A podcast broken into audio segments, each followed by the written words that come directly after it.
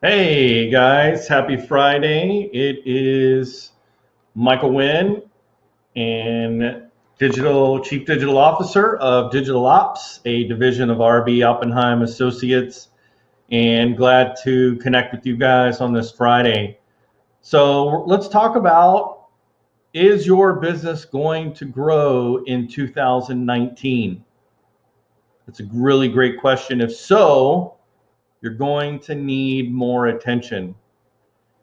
So, uh, you know, getting more attention, it, it, doesn't happen overnight and it does it definitely doesn't happen by accident. So, how does your business get more attention in 2019? I think that is the question that a lot of business owners uh, are facing as we draw closer to uh, the fourth quarter of 2018.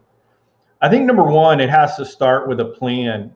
And I think that the plan that, that you need to kind of start with is be able to visualize your business in the five to 10 year frame. Um, think about your industry and, and other businesses that you know you want to aspire to that that you realize it's going to take you maybe five to ten years to get there um, and then also be able to map out literally month by month the next 24 months. So you want to start big, right, at the macro level and then drop down into the micro level uh, over the next 24 months. Um, and in doing that, you know, really kind of going into and, and, and diving deeper into that 24 month plan you know, consider the cyclical trends that are in your business, whether they be seasonal trends or uh, trends that are marked by specific uh, laws or requirements or compliances that um, are regulated by your industry. Uh, and think about what legislative changes or laws might be taking place in 2019 that that could affect your business. Um, and as you kind of think about those cyclical trends and those seasonal trends, uh, you know, and then look at those legislative changes and laws that are coming into play, lay that over the top of your business goals and objectives and tie them to your specific tactics, whether it be, you know, improving services, improving products, uh, your marketing. Um, uh, objectives and, and tactics as well. So that's number one is to have a plan. Number two, even though you have a plan, you need to be adaptable. You need to be able to change and you need to be able to bend and flex when appropriately. And so the, I think the best way to do that is to really have your finger on the pulse of your industry and trends, uh, as well as innovations. Um, and I think sometimes it's difficult. I know, you know, you probably receive various periodicals, maybe it's, you know, magazines about your industry, or maybe you get, um, you know, email news briefs from, you know, industry leaders that are in your industry.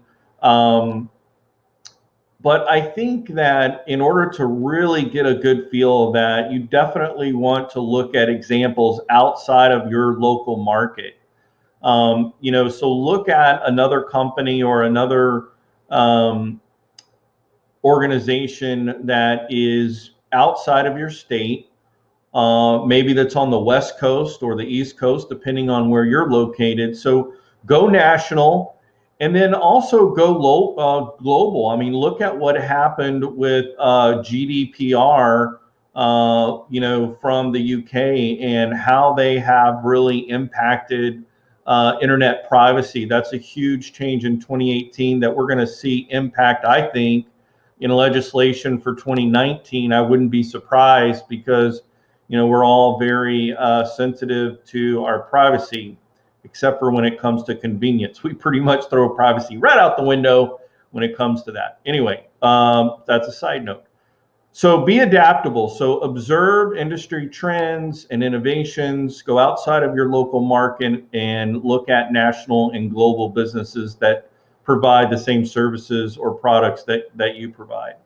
Uh, number three is be relevant. Now, this is a real, this might be a stretch or a hard one for some of you to kind of get a hold of, but I think this is really interesting. The more we continue to binge programs and TV shows, I feel like we've got to make use of that time and activate our business brain and and and put a, a, a contextual lens on that show. So here's an example. So when you're watching your show, look for or identify parts and pieces of your industry that are in the most popular TV shows, media, movies. Because here's the thing storytellers in 2018, in, in some of the last, you know, two or three years, we've seen some of the most incredible um, storytelling that we have seen in a long, long time. And I mean, they're so, um, you know, varied from the different uh, segments and genres. Um,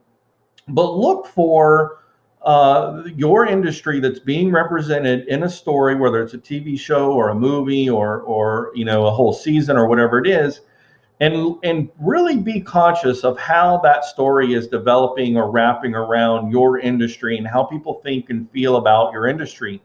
Um, and I think that might open your eyes as to because the storyteller is telling the story for a reason. They're they're getting to the end of the story for a reason. And so take that into consideration. So I'm not trying to say you need to try to be like, you know, whatever, you know, it's not like you want to make your, you know, store or brand or organization like orange is the new black or something like that. That's not what I'm saying. What I am saying is look at the stories, movies, television shows, and and think about the themes and think about the plots and think about the characters and and connect that with how people think and feel about your industry um, because when you do when you're able to do that you will be better equipped to understand and connect with your consumers because that's why those television shows and movies were written they were written and designed to connect with a specific subject matter and a specific audience. And we have some amazing storytellers right now, uh, whether it's on Netflix or Hulu or just YouTube or whatever it might be. Um, definitely look at that. So be relevant. And, and in order to do that, you need to be aware of pop culture and what's happening right now. Number four is to connect deeper.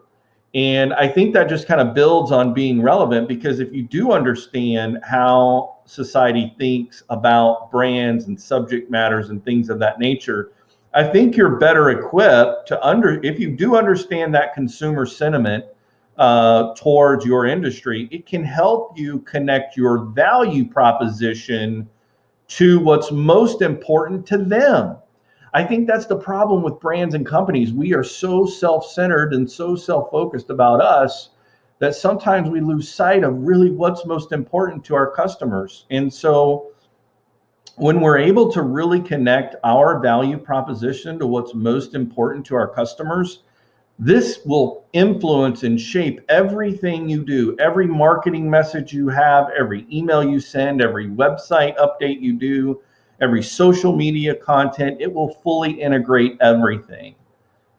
And that's, I think, really four things to really focus on. So, again, going back to that, what are these four things that you can do to see a huge spike in attention and grow your business in 2019? Is to A, have a plan, visualize the next five to 10 years, map out 24 months.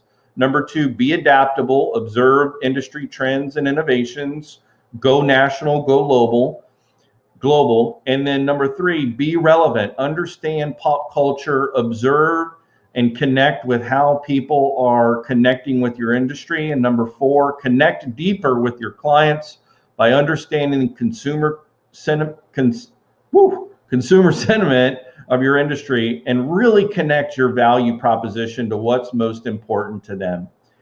Thank you guys so much. It's been a great week. Again, my name is Michael Wynn. I'm the Chief Digital Officer of Digital Ops, a division of RB Oppenheim Associates. Have a great weekend. I'll see you guys on Monday.